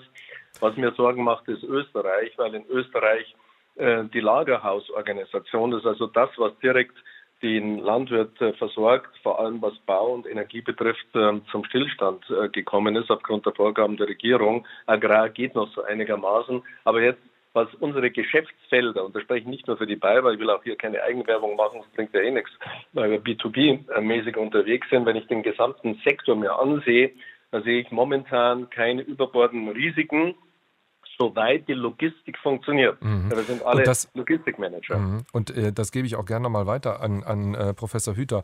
Herr Hüter, das scheint ja ein Bereich zu sein, der uns auch nochmal deutlich macht, neben all dem, was wir im Blick haben in Richtung Stillstand, auch, äh, auch der Wirtschaft, dass anscheinend äh, es auch Bereiche gibt, die sehr gut funktionieren, wo Lieferketten funktionieren, wo internationale Absatzmärkte auch äh, funktionieren. Also das heißt, wir müssen anscheinend ein bisschen differenzieren. Ja, wir müssen differenzieren, aber die Frage ist natürlich, wie lange hält beispielsweise der Baubereich? Wir haben eine wöchentliche Befragung gemacht in unserem Konjunkturpanel und äh, nach der Betroffenheit durch diese Krise und über die letzten vier Wochen. Und das Interessante ist, am Anfang äh, hat die Bauwirtschaft genauso äh, Betroffenheit hochgefahren, die Meldungen hochgefahren wie Industrie und Dienstleistungen. Industrie und Dienstleistungen sind etwa bei zwei Drittel. Die sagen, sie sind schwer betroffen oder merken diese Krise sehr deutlich. Bei der Bauwirtschaft ist es wieder runtergegangen, sind etwa bei etwas über 20 Prozent. Das zeigt in der Tat, dass wir da eine, eine, Eigendynamik haben. Bau läuft noch. Wir haben eine gute Wettersituation. Das kann ja im März äh, und Anfang April auch gelegentlich auch anders sein. In der Tat läuft das. Nur ähm, das sind natürlich die Aufträge, die jetzt abgearbeitet werden. Wenn wir uns eine Verschlechterung der gesamtwirtschaftlichen Lage über einen längeren Zeitraum vorstellen, dann habe ich schon auch Sorge, dass das nicht einfach ein Selbstläufer ist, der da isoliert sich weiter bewegt, sondern dann haben wir ja Fragen, äh, wollen die kaufen die Leute Wohnungen noch? Ist die Nachfrage nach Wohnraum dann so dynamisch? Äh, ist das, was wir für Planungen machen, dann noch realistisch auch im Bereich der Gewerbeimmobilien? Also insofern, ja, das ist auch gut, aber spricht nur auch dafür, dass diese extreme Phase des Lockdowns doch sehr überschaubar sein muss. Mhm. Äh, Herr Lutz, Sie haben, wenn ich Sie richtig verstanden habe, haben eben gesagt, wir fahren da auch auf Sicht. Ähm, bestehen die Gefahren, die wir gerade von äh, Herrn Hüter auch gehört haben, aus Ihrer Sicht auch für Ihre Bereiche, für Ihre Branchen? Äh, ja, natürlich. Und wir rechnen und betrachten zwei Szenarien. Szenario 1, Ende April, also nach Ostern, nach den Osterferien, werden die Restriktionen etwas gelockert. Und äh, Szenario 2 ist, es passiert bis 30.06. nichts. Also es bleibt dabei bei, der, bei den Beschränkungen. Und dann, wenn wir äh, sozusagen nach dem ersten Halbjahr äh, uns die Auftragsbücher ansehen, das ist natürlich alles nur äh, äh spekulativ und auf der Basis unserer Erfahrungswerte, wenn jetzt nichts passieren würde bis zum 30.06., also keine Öffnung der Märkte und so weiter äh, und so fort, dann haben wir natürlich auch eine Implikation. Ich gebe Professor Hütter recht, dann wird das eine Auswirkung auf den Bausektor haben. Ich sehe es weniger im Agrarbereich, das ja, ist absolut ja, systemrelevant und äh, wenn wir hier Schwierigkeiten bekämen und darum kämpfen wir auch so für die Erntehelfer. Ich habe mich da persönlich auch in meiner Funktion als IHK-Vize Präsident und DRV-Vizepräsident sehr eingebracht und wir haben ja auf der politischen Ebene wirklich alle Register gezogen, dass wir zumindest teilweise die Erntehelfer nach Deutschland bekommen, weil sonst zu Engpässen äh, kommen wird. Jetzt ist uns die Politik ein bisschen entgegengekommen. Also ich, glaube, man kann es auch mal unter der Überschrift äh, formulieren oder zusammenfassen. Wir können, ich weiß nicht, wie Sie das sehen, Herr Professor Hütter, wir können die Wirtschaft nicht völlig entkoppeln vom Gesundheitssystem. Das Gesundheitssystem muss ja auch finanziert werden. Also wir müssen, wir müssen wirtschaften, um uns äh, auch gesund äh, zu erhalten. Und deswegen brauchen wir sukzessive relativ bald eine Öffnung der Märkte und eine, ein Rückfahren, Zurückfahren der Beschränkungen. Das äh, kommunizieren wir auch entsprechend bei der Politik. Ja, Professor Lutz, herzlichen Dank, Vorstandsvorsitzender der BayWa AG. Auch nochmal zum Schluss jetzt dieses äh, Plädoyer, wo Sie gesagt haben, es muss irgendwann tatsächlich auch die, diese Öffnung auch äh, wieder geben. Herr Hüter, das ist natürlich auch, und es wird ja gerade in diesen Tagen auch viel, viel diskutiert in der Öffentlichkeit und auch jenseits der Öffentlichkeit, diesen Balanceakt hinzubekommen zwischen wirtschaftlichen Notwendigkeiten, medizinischen Notwendigkeiten, dem Schutz der Menschen auch vor, vor, vor diesem Virus. Wie schwierig ist äh, diese diese, Balance und dieser Abwägungsprozess aus Ihrer Sicht? Na, sie ist grundsätzlich politisch sehr viel schwieriger als den Lockdown zu beschließen. Nicht den Lockdown, das können Sie morgens mitteilen, Schulen werden geschlossen und es gibt Abstandsregeln, dann ist das halt so ab dem Zeitpunkt. Das Hochfahren ist eine viel schwierigere Frage, weil die Frage dann im Raum steht, wie kann ich den Risikogruppen sehr viel differenzierter äh, dann schützen und was kann ich dafür tun? Ist zwischenzeitlich auch die Zeit genutzt worden, um Testkapazitäten hochzufahren, um Schutzausstattung, ähm, Mäntel und, und Masken vor allen Dingen und all dieses auch zu besorgen? Ähm, ist die Zeit genutzt worden, um Organisationsprozesse zu überprüfen, beispielsweise in den Schulen? Aber man muss, glaube ich, von einer Debatte mal wegkommen, dass das gegeneinander steht. Äh, das ist ja auch eben gesagt worden. Äh, wir haben ja eine, mit einer anhaltend darbenden Wirtschaft, also mit einer Depression, mit erheblichen Gesundheits Gesundheitsfolgen an sich zu rechnen, mal ganz unabhängig von der Frage, ob wir da noch Geld haben, um das Gesundheitssystem so auszustatten und zu finanzieren, wie wir das brauchen in einer solchen Situation. Und ich meine, äh, wir müssen auch zur Kenntnis nehmen, dass die Aussagen der Virologen ja auch nicht so sind, dass es da ein, ein eindeutiges Wissen gibt, sondern es ist auch ein Herantasten, es gibt auch deutliche Widersprüche und es ist ein Suchen. Äh, man hat beispielsweise in Nordrhein-Westfalen ja ähm, was ich finde, sehr verdienstvoll von der Landesregierung, den Virologen Streeck beauftragt, in Gangelt, dort wo diese Kappennarrensitzung äh, wie ein Hotspot gewirkt hat, zu analysieren, weil die alle vor Ort äh, ja auch leben. Das heißt, man kann das gut nachvollziehen, um dann zu lernen. Und dann muss man abwägen. Es ist am mhm. Ende ein Abwägungsprozess. Es ist nicht Gesundheit gegen Wirtschaft, sondern es ist das Wohlergehen des Landes insgesamt. Mhm. Und da sollen ja aus Gangelt, Sie haben es schon angesprochen, schon äh, zum Wochenende auch äh, erste Ergebnisse ja, auch, ja. Äh, auch äh, da sein. Ähm, wir haben eben ja einen Hörer gesagt gehabt, der gesagt hat, da ging es um den Agrarbereich, äh, Stichwort Regionalisierung. Wenn wir uns diesen globalen Markt anschauen, Schutzkleidung wird ja immer wieder so als Beispiel auch dafür genannt, ja. auch für globale Abhängigkeiten, wo es Herrn Trump dann noch gelingt, kurz noch mal ein paar Schutzmasken, äh, die eigentlich dann äh, für Berlin oder wen auch immer geplant waren, dann, dann doch mal doch Richtung USA dann umzuleiten. Zumindest konnte man das so äh, nachlesen. Ähm, wird es da auch ein großes Nachdenken auch geben, ob diese, diese Abhängigkeiten, diese globalen tatsächlich so weitergehen können und sollen? Nein, ich glaube, es wird eine, eine Abwägung vorher geben, nämlich die Abwägung, was ist der vom Staat zu erwartende Schutz für seine Bürger? Und das endet nicht bei Verteidigung und innerer Sicherheit, sondern auch bei der Frage, was sind Ausstattungsgegenstände, die wir vorhalten müssen im Sinne von einer Lagerung, also Masken, äh, Schutzmasken, Schutzkleidung, entsprechend auch bestimmte medizinische Grundstoffe. Es gibt da einige, die nur noch in Indien und China produziert werden. Das sind letztlich Fragen der Deutung von Sicherheit in diesen Zeiten. Deutschland vor der Rezession, die, der wirtschaftliche Stillstand und seine Folgen. Noch bis halb zwölf Thema, Schwerpunktthema in der Sendung Der Vormittag im Deutschlandfunk. Wenn Sie anrufen wollen, 00800 4464 4464 oder Sie schreiben eine Mail an länderzeit.deutschlandfunk.de. Die Sendung Der Vormittag im Deutschlandfunk bis 12 Uhr und wir schauen bis halb zwölf äh, heute in unserem Schwerpunktthema auf Deutschland vor der Rezession, der wirtschaftliche Stillstand und seine Folgen. Und weiter Gast bei uns in der Runde ist Professor Michael Hüter. Er ist der Direktor des Instituts der deutschen Wirtschaft in Köln. Und Sie können weiter kostenfrei anrufen, uns Ihre Erfahrungen schildern, auch Ihre Fragen stellen. 00800 4464 4464 lautet die kostenfreie Telefonnummer. Oder Sie schreiben uns eine Mail, wie gewohnt am Mittwochvormittag, und zwar an länderzeit.deutschlandfunk deutschlandfunk.de. Und nun begrüße ich am Telefon Sonja Ziegeltrum-Teubner. Guten Morgen, Frau Ziegeltrum-Teubner. Ja, guten Morgen, Herr Röhl. Sie sind Geschäftsführerin Bayerische Blumenzentrale GmbH, so lese ich das äh, jetzt mal hier, ich hoffe richtig auch vor. Ähm, das heißt also, es geht um das Thema Blumen, es geht um das Thema Blumengroßhandel mit, ich glaube, rund 100 Mitarbeiterinnen und Mitarbeitern. Normalerweise, ähm, Frau Ziegeltrum-Teubner, ist das natürlich jetzt im Frühjahr, das ist eines der Hauptumsatzmöglichkeiten auch für den Blumengroßhandel. Wie ist die Situation im Moment? Ähm, Im Moment hat sich das ein bisschen beruhigt. Wir decken ja ähm, einmal mit dem Blumengroßhandel ähm, den Schnittblumenbereich ab. Ähm, da ist momentan komplett gar nichts, das ist auf Null. Äh, unter anderem aber auch den ähm, Topfpflanzenbereich, da kommen wir jetzt in die Beet- und Balkonpflanzensaison, da haben wir eigene Produktionsbetriebe und da ist momentan über die Schiene Supermärkte ähm, läuft das sehr gut.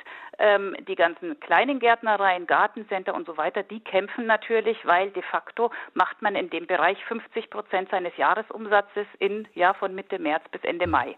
Sie haben gerade die, äh, die Schnittblumen angesprochen. Es gab ja Bilder auch im Fernsehen, zum Beispiel jetzt Tulpen, wo die massenweise dann auch geschreddert, zerstört wurden.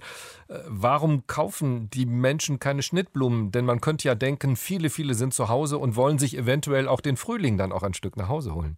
Das würden sie auch tun. Äh, sicherlich nicht in dem Maß, weil Schnittblumen gerade in Blumenläden auch gekauft werden, mhm. um sie als Geschenk mitzubringen, um sie äh, für einen Geburtstag, für eine Veranstaltung zu kaufen. Und das, das fällt ja alles weg. Komplett mhm. flach, ja. Mhm. Ähm, äh, der andere Bereich, äh, in Bayern zumindest, müssen alle Blumenläden zu haben. Das heißt, damit hat man denen natürlich das Wasser abgegraben. Da ist kaum ein Verkauf möglich. Es gibt nur die Möglichkeit der Zustellung und damit können sie eigentlich ähm, das Gros nicht abfangen. Das ist gar nicht, äh, also das ist ähm, äh, unrealistisch, dass sie damit den Markt abdecken könnten. Sie haben das Stichwort Topfpflanzen äh, angesprochen. Äh, viele, viele, die zu Hause sind, nehmen sich ihre Gärten vor. Die sind wahrscheinlich in ein paar Wochen in einem Zustand, wie sie noch nie waren. Also gibt es da durchaus jetzt äh, einen Absatzmarkt? Ähm, äh, also der Bedarf ist da, auch der Endverbraucher fragt das extrem nach. Mhm. momentan ist ähm, ist es eben schwierig. Ähm, der Vertrieb, das funktioniert nur über ähm, Supermärkte in Bayern. Ja. Ähm, Bau- und Gartenmärkte sind geschlossen, ist ja in zwölf anderen Bundesländern so nicht.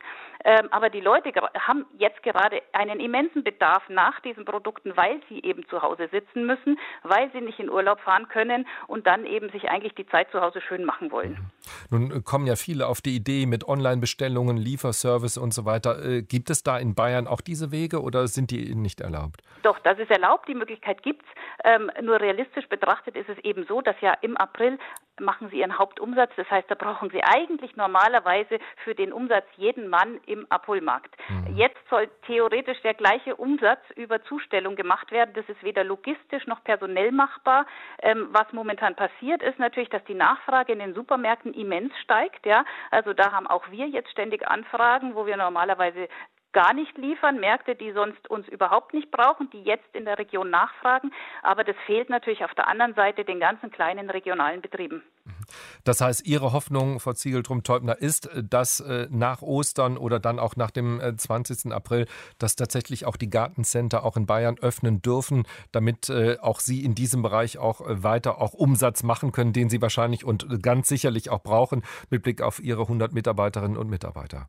Ja, das Thema ist, dass der Umsatz sich ja nicht nachholen lässt. Mhm. Ja, wir haben ein verderbliches Produkt, weil wenn das, das wird so produziert, dass es tatsächlich ein bestimmtes Verkaufsfenster hat. Innerhalb von ein, zwei Wochen muss es verkauft werden. Was in der Zeit nicht verkauft werden kann, landet letztendlich auf dem Kompost. Und das ist natürlich also für diese Branche wahnsinnig schwierig und da zählt am Ende jeder Tag, den wir früher aufmachen dürfen. Und es ist auch so, dass ja auch in anderen Bundesländern, die haben ja Regeln getroffen, Vorkehrungen mhm. mit Limitierung der äh, Einkäufer pro Markt, äh, Abstandsregeln und so weiter, das lässt sich ja genauso, wenn nicht sogar besser, in diesen großflächigen Verkaufsflächen umsetzen wie im Supermarkt. Erstmal herzlichen Dank, dass Sie uns äh, geschildert haben, die Situation bei der Bayerischen Blumenzentrale. Aber Herr Hüter, das, was ja dahinter auch steckt, äh, Sie hat es auch gerade angesprochen, Frau Ziegeltrum-Teubner, das ist natürlich das Stichwort Föderalismus und der unterschiedliche Umgang auch mit dieser Coronavirus-Pandemie, was dazu führt, dass in einigen Bundesländern äh, oder in vielen sogar auch die Gartencenter, Baumärkte offen haben und in Bayern zum Beispiel nicht mit entsprechenden Nachteilen. Ja, und einige Länder haben auch wieder reagiert. Also Niedersachsen hatte auch die Baumärkte geschlossen. Dann sind die alle nach Nordrhein-Westfalen gefahren, wo die Baumärkte geöffnet sind. Und dann haben die Niedersachsen gesagt, das macht ja auch keinen Sinn, dieser Tourismus. Dann sind die voller als notwendig. Nein, ich glaube, hier ist man an einigen Stellen auch äh, weit über das Ziel hinausgeschossen. Denn wenn ich mir das hier im Einzel Lebensmitteleinzelhandel anschaue, dann stelle ich fest, dass das alles gut organisiert ist. Man hat Abstandsregeln, die haben Plexiglasscheiben an den an den Kassen, ähnliches in Apotheken und das können alle anderen Einzelhändler ja auch. Das können sie genauso in der Buchhandlung machen, sie können genauso die Zutrittsregelung machen, aber dann wäre wenigstens eine Präsenz möglich und es wäre eine, auch ein Präsenzvertrieb möglich. Und die großen Baumärkte, die haben ja sowieso Fläche. Also da kann ich das ja noch besser organisieren. Da muss man vielleicht ein bisschen sich die Wegeläufe anschauen. Aber äh, da habe ich auch den Eindruck, und da haben wir uns Dinge äh, ganz schnell äh, sozusagen zugelassen, äh, geschlossen, wo man, ja, das heben wir dann alles oder das kompensieren wir alles über Steuerstundungen oder was weiß ich. Das war nicht in der Form mit Sicherheit nicht notwendig. Man muss die Regeln definieren, was gelten muss, Abstandsregeln, Schutzregeln für die Verkäuferinnen und Verkäufer, für die Lageristen und so weiter und äh, dann bestimmte Zeiten äh, vielleicht auch öffnen. Die Unternehmen sind findig genug, die können das dann schon. Frau Laura Jansen, unsere nächste Hörerin, ist am Telefon, ruft aus Winsen an. Frau Jansen, guten Morgen. Guten Morgen. Erzählen Sie uns. Ja, ähm, mir geht es vor allen Dingen bei der ganzen Debatte um den Klimawandel. Ähm, ich finde, dass immer noch darüber gesprochen wird, die Wirtschaft wieder in die Normalität zurückzuführen. Ähm, wobei die Normalität uns ja aber direkt in eine andere Krise hineinführt, in eine andere globale Krise, den Klimawandel. Und ich finde einfach, dass halt nicht mehr über wirtschaftliches Wachstum gesprochen werden muss, sondern um zukunftsfähiges Wirtschaften. Und dass jetzt halt diese, ähm, dieser Shutdown der Wirtschaft ähm, vielleicht dazu genutzt werden kann, die Wirtschaft auch neu zu denken und halt in eine zukunftsfähige ähm, Zukunft zu führen. Ich gebe das weiter, Herr Hüter. Ja, ja, das ist einer dieser Gedanken, die ich gelegentlich im Feuilleton der Zeitungen lese und denen ich nicht sehr viel abgewinnen kann. Denn ähm, eine Wirtschaft organisiert sich ja nicht unter Schockzuständen, sondern indem sie klare Rahmenbedingungen hat, beispielsweise durch ein europäisches Zertifikatehandelssystem beim Kli bei der Klimapolitik und äh, über klare Regulierungen und dann passt die sich an. Sie ist der größte Innovationsmotor, den wir uns vorstellen können, wenn wir sie frei laufen lassen, unter aber klar gesetzten Bedingungen. Und das ist die Aufgabe und nicht, wir brauchen nicht eine Krise, eine Pandemie, um daraus jetzt eine Philosophie abzuleiten, wie schön das alles ist, dass wir zu Hause sitzen. Ähm, denn wir kennen ja dass, äh, die, die, Sorgen, die die Menschen haben. Die Menschen haben im Augenblick dramatische Sorgen. Wir haben die geringste Zukunftszuversicht. ähm, seit dem Zweiten Weltkrieg. Wir haben äh, Berichte aus dem Sozialdienst katholischer Frauen über das Gefährdungen von Kindeswohl, über häusliche Gewalt, weil einfach unnatürliche Situationen entstanden sind. Es ist ja keine natürliche hm, Situation. Herr, Herr Hüter. Und unter diesem Gesichtspunkt, glaube ich, müssen wir, sollten wir dann auch die Diskussion nach vorne wegen. Wir müssen innovieren. Klar, wir müssen neue Lösungen finden, aber dann doch unter den Bedingungen einer dynamischen Wirtschaft, die das Geld erbringt, aus dem wir die Investitionen und Innovationen finanzieren. Wo wird denn der medizinisch-technische Fortschritt her finanziert? Frau Jansen, bitte. Das hat ja vorher nicht funktioniert. Es, also ja, weil die Politik so die Dinge nicht geregelt hat. Ja, genau. Und jetzt muss man aber irgendwie, wenn man halt an diesem Punkt ist, an dem man jetzt ist, zumindest anfangen, die wirklich großen Sachen. Also ich hatte in meiner Mail eben die, das Beispiel Fluglinien geschrieben ähm, dass diese zum Beispiel meiner Meinung nach keine Steuergelder erhalten dürfen, um danach wie vorher weiter zu wachsen, sondern dass man halt dann wirklich gucken muss, wie, wie kann man ähm, sich darum kümmern, dass da irgendwelche anderen Strukturen herkommen, dass da geregelt wird, wie äh, die Flugbranche ähm, geregelt runtergefahren werden kann. Frau, Jansen, was, was wichtig ist, äh, mal auch in Richtung von Herrn Hüter gesagt, ähm, wir, ich bekomme das Signal auch aus äh, unserer Regie, es gibt sehr, sehr, sehr viele Anruferinnen und Anrufer, die okay, Herr Hüter ja. genau in diese Richtung auch argumentieren. Die sagen, ähm, dass wenn es einen Vorteil gibt dieser, dieser Pandemie, ist, äh, dass es äh, einen kleinen Schub auch für unser Klima gibt und lasst uns doch die Zeit jetzt auch nutzen, um über Nachhaltigkeit und ein nachhaltiges Wachsen, ein zukunftsträchtiges nachhaltiges Wachsen auch nachzudenken und vielleicht auch mal dieses Innehalten auch äh, für, für eine neue Form des Wirtschaftens äh, zu, zu nutzen. Sind das alles Gedanken und Überlegungen, Herr Hüter, die Sie mit, mit einem Schlag wegtun oder wo Sie sagen, also da ist vielleicht es sinnvoll, auch mal drüber nachzudenken? Ja, aber das machen wir doch in einer, in einer offenen Gesellschaft ständig, äh, neue Lösungen zu suchen. Ich finde es wirklich ehrlich gesagt zynisch in einer Phase, wo es um Eindämmung einer Pandemie geht, wo es um die, das Runterfahren von Infektionszahlen und Todesraten aus diesem Kontext, solche Themen in den Vordergrund zu bringen. Wir müssen jetzt erstmal in den nächsten drei Wochen gucken, dass wir irgendwie eine Normalität hinkriegen. Wir reden ja jetzt nicht darum, dass wir das dann alles nicht tun, aber wir müssen wieder Fahrt aufnehmen, damit wir genau das tun können, was die vielen Anrufer offensichtlich auch für wichtig halten, wie ich auch, nämlich Innovationsleistung. Aber jetzt ein ganzes System einfach äh, sozusagen auf Grund zu fahren, also das Flugverkehrssystem beispielsweise, was ja dem, dem Miteinander der Menschen dient, äh, was Austausch dient. Natürlich werden wir erleben, dass äh, beispielsweise Flugbedarfe auch deshalb reduziert werden, weil man viele Dinge über Videokonferenz macht. Man übt das jetzt, man macht das jetzt, alles auch richtig. Aber wir müssen ähm, eine solche Krise auch einordnen in ihrer Bedrohlichkeit und äh, dann sehen, welche Chancen es ergibt. Aber die Chancen ergeben sich nicht aus der Bedrohlichkeit. Also im Sinne äh, des äh, Verkehrs oder einer Reduzierung des Verkehrs, äh, Sie haben es gerade angesprochen, Herr Hüter, gibt es viele, viele Erfahrungen, auch was Skype und ähnliche Konferenzen ja. ähm, auch betrifft. Es wird sich da, ändern. Da wird die digitale Welt, da wird sicherlich dann auch nach dieser Krise einen entsprechenden Schub geben. Frau ein Janssen. Beispiel nur noch, ein Beispiel. Ja. Das Gesetzgeber hat etwas ganz schnell geändert, was lange gefordert wurde. Hauptversammlungen, äh, Aufsichtsratssitzungen von Unternehmen, das ist ja nur ein Beispiel, online zu machen. Das ging alles nicht angeblich. Und jetzt geht es und das wird auch nicht mehr verschwinden. Frau Jansen, herzlichen Dank für Ihren Anruf und wir gehen direkt weiter zu Herrn Scherps, der aus Münster anruft. Herr Scherps, hallo. Hallo. Ja, ich hätte eine Frage an Herrn Hüter. Ähm, es ist nicht die Situation, vor der wir stehen, äh, im Grunde verursacht durch äh, das, was man Globalisierung und Supranationalität nennen könnte, ganz grob gesagt. Nämlich, dass äh, auf einem Wildflügelmarkt in China äh, das Virus aufgetreten ist, dann, ich nehme mal nur als Beispiel, nach Bayern übertragen worden ist durch ein äh, Unternehmen beziehungsweise äh, den Mitarbeitern dieses Unternehmens das uns eigentlich anzeigen müsste, dass dieser Weg ein Irrweg ist.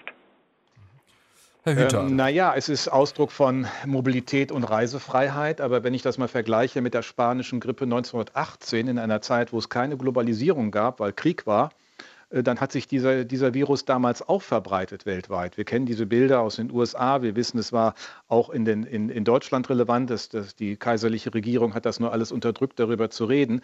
Ist er ein historischer äh, Fall, der deutlich macht, dass es so einfach nicht ist? Wir müssen natürlich davon ausgehen, dass Länder mit ihren Pandemieplänen richtig umgehen, dass die Chinesen das nicht getan haben, dass sie uns da auch lange hinters Licht geführt haben. Äh, das ist sicherlich etwas, was politisch nachgearbeitet werden muss und dass wir mit Blick auf Globalisierung auch, ich hatte es eben angedeutet, über Sicherheit im weiteren Sinne nachdenken müssen, also auch Bevorratung von Schutzmasken, von entsprechenden medizinischen Grundstoffen und so weiter und so fort, ist ganz unabhängig eigentlich von dieser Erfahrung etwas, was wir tun können und was auch mit dem Pandemieplan 2012 oder mit diesem, mit diesem ähm, mit, der, mit dem Durchtesten oder Durchdenken ja angelegt war. Herr Scherbs, äh, herzlichen Dank und wir gehen nach Hasenmoor. Da ist ja. Sabine Krüger am Telefon. Frau Krüger, guten Morgen. Guten Morgen. Ich grüße Sie. Äh, welchen Beitrag können Sie leisten zu unserem äh, Thema heute, wirtschaftlicher Stillstand und seine Folgen? Also einen sehr persönlichen. Ich bin Trainerin und Coach und bin auch einer kleinen, sehr feinen Unternehmensberatung in Hamburg angeschlossen. Ich und meine Kollegen, wir sind aber nichtsdestotrotz alle Freelancer und ähm, sind alle existenziell bedroht von dieser Situation. Und die Soforthilfen, die greifen bei uns so nicht, weil unsere Kunden häufig erst acht Wochen nach dem geleisteten Auftrag zahlen oder eben noch später. Das heißt, zur jetzigen Zeit haben wir vielleicht noch was auf dem Konto, jedoch, was kommt danach? Und, und das ist ja das Thema, alles ist runtergefahren ja. und ja, und das ist sehr bedrohlich. Ja, und äh, interessant ist in Krisenzeiten natürlich auch, da trennt sich menschlich auch auf der Beziehungsebene die Spreu vom Weizen mit Freunden, Bekannten, äh, Nachbarn. Also ich selber habe sehr, sehr großes Glück. Ich fühle mich gut aufgehoben hier in meinem super wundertollen Hasenmoor und auch mit meinen Freunden. Ich höre es allerdings von Kollegen und das macht mich auch tief betroffen, dass andere Menschen mit Existenznöten wirklich von wiederum anderen Menschen oft so gar nicht umgehen können und das so von sich weisen müssen und ja, das, puh, also das macht mir richtig zu schaffen. Ähm, Frau Krüger, nun gibt es ja viele Hinweise auch äh, von Menschen, die als Einzel in Anführungszeichen Unternehmer, Unternehmerin, Freelancer tätig sind, die sagen, wir haben da diesen Antrag gestellt online und uns gewundert, am nächsten Tag, übernächsten Tag, da waren dann diese 9000 Euro erstmal Soforthilfe auf dem, auf dem Konto. Toll, die, bei mir nicht. Diese, Erfa diese Erfahrung haben, haben Sie nicht Nein. gemacht. Ich ähm, habe am zweiten den Antrag gestellt und habe noch immer nichts gehört. Okay, also das wird anscheinend äh, ganz unterschiedlich gehandhabt. Herr Hüter, hängt das auch ein bisschen von Bundesland zu Bundesland ab ja. oder wie, ja. wie sehen Sie das? Zu vermuten, ist, ne? Ja, es ist natürlich die Ausführungsbestimmungen ähm, auf der anderen Seite, man muss noch eine grundsätzliche Schwierigkeit sehen. Ich sage mal, in so einer Finanzkrise, ja, das klingt jetzt ein bisschen vielleicht albern, aber die, die 50 Banken kennen Sie. Die können Sie relativ schnell annehmen. Was wir, das Problem, was wir jetzt hatten, war ja, dass die vielen äh, wie in ihrem Bereich ein Beratungsunternehmen, Freelancer, Solo-Selbstständige, Kleingewerbetreibende, überhaupt, die müssen wir ansprechen, an die müssen wir herankommen. Die haben ja normalerweise keinen ähm, Kontakt was zu den Förderbanken oder zur Kreditanstalt für Wiederaufbau und auch nicht zu den, vielleicht zu den Bezirksregierungen. So, und das ist die Schwierigkeit gewesen. Daran gemessen, finde ich, ähm, ist es gut in Gang gekommen, aber es hat natürlich Unterschiede und äh, Sie haben den einen Fall berichtet, wo es fun schnell funktioniert hat, jetzt in Ihrem Fall von der Hörerin nicht. Aber ich glaube, man muss den, das Grundproblem erstmal sehen. Dafür sind wir eigentlich verwaltungsmäßig gar nicht aufgestellt, die, die vielen, vielen Millionen von äh, Unternehmern in dieser Struktur anzusprechen. Herr Hüter, nun gibt es, äh, also erstmal herzlichen Dank, Frau Krüger, ähm, auch für Ihre Schilderung. Ähm, Herr Hüter, nun gibt es ja ganz unterschiedliche Hörerinnen und Hörer, die sich melden, die auch auf die Soforthilfen, auf mhm. das Hilfspaket insgesamt der Bundesregierung das auch ansprechen, aus unterschiedlichen ähm, Sichtweisen, auch als Unternehmerinnen und Unternehmer. Ist das, was da jetzt geschnürt wurde mit den vielfältigen Hilfsmöglichkeiten, ist das aus Ihrer Sicht ähm, ausreichend? Ist es gut gemacht? Ist es ein Weg auch, um über die nächsten Tage und Wochen auch zu kommen in vielen Bereichen? In vielen Bereichen ja. Und ich finde auch, wir sollten erstmal würdigen, in welcher Geschwindigkeit Politik hier gehandelt hat und diese Programme äh, vor der eben genannten, Hintergrund der eben genannten Geschwindigkeit auch zu äh, designen und dann auf die, auf die Spur zu bringen. Aber es gibt eine große Lücke, über die haben wir auch schon gesprochen. Das ist eigentlich der Mittelstand. Ab 10, 11 Beschäftigten. In manchen Bundesländern gibt es noch bis 50 Beschäftigten Zuschüsse, bis 248 Beschäftigte. Dazwischen gibt es eigentlich nur Kredite. Aber da ist doch jetzt nachgelegt worden. Ja, aber was hilft Ihnen denn, wenn der Kredit, äh, der ist zwar zu 100 Prozent besichert, es gibt kein Ausfallrisiko, aber am Ende des Tages bleibt es ein Kredit. Mhm. Das heißt, Sie haben Fremdkapital und kein Eigenkapital. Und das ist der Unterschied zu den Kleinen. Die kriegen einmalige Zuschüsse, die können sie dann als verwenden. Oder sie sind groß und kriegen über den Wirtschaftsstabilisierungsfonds möglicherweise Eigenkapital.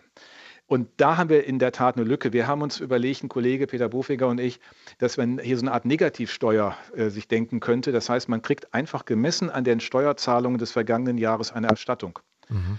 Sodass man, das kann man hinterher wieder verrechnen, wenn es denn dann weniger notwendig war, äh, kann das bei der nächsten Steuerveranlagung korrigiert werden. Aber es wäre erst einmal kein Kredit, es wäre sofort verfügbar. Man könnte es als Auszahlung organisieren im Sinne dieser Negativsteuer. Ähm, und man würde sich orientieren an der Wirtschaftskraft, äh, der Durchschnitt der vergangenen zwei, drei Jahre beispielsweise. Das würde diese Lücke füllen.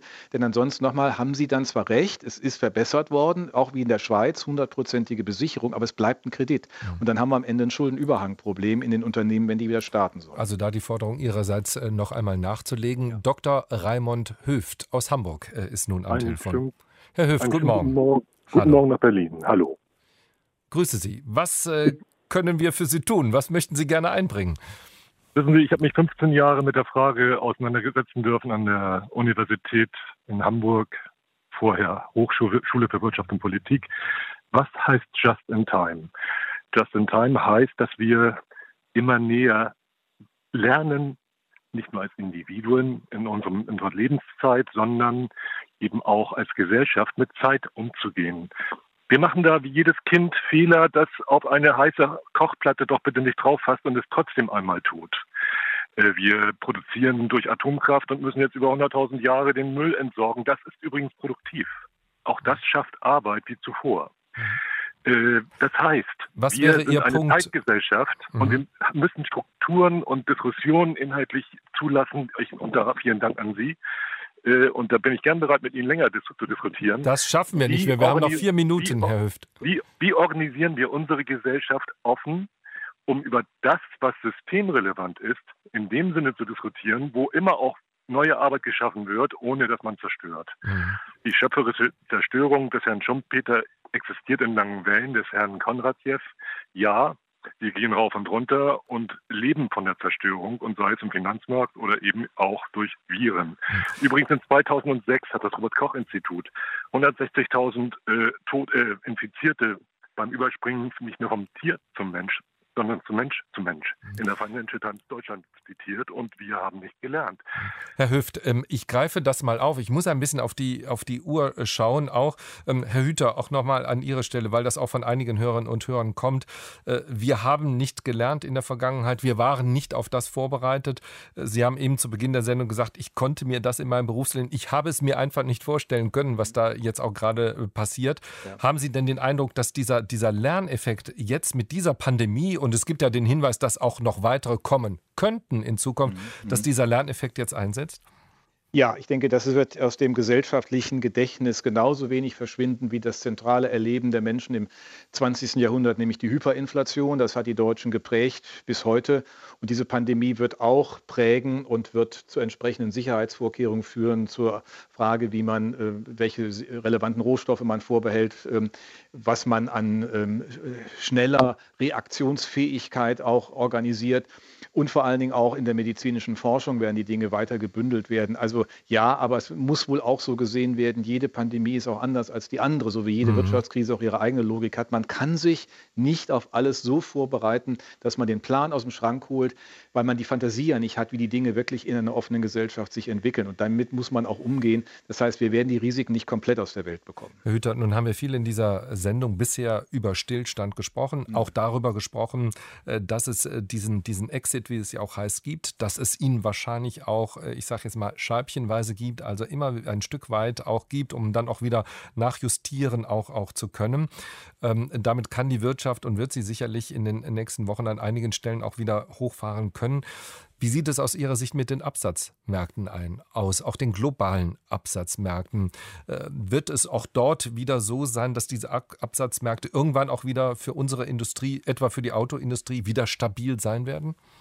Also ich habe ein bisschen äh, aus einigen Informationen dann doch die Hoffnung, dass der Vorlauf Chinas auch hier uns ein Stück hilft. Wir sehen, dass in China äh, der, der, öffentliche Raum auch bei allen Beschränkungen, die noch gelten, wieder besser funktioniert, die Produktion auch funktioniert. Wir hören auch, dass Nachfrage wieder äh, aus China entwickelt wird und Unternehmen, die dort präsent sind, haben im Augenblick eine Auslastung von 70 Prozent. Das heißt, wer global aufgestellt ist, der ist jetzt nicht nur geprügelt, äh, sondern er muss natürlich produktionsfähig sein. Auch Südkorea ist mit der Krise gut umgegangen, das ganze Ostasien im Grunde.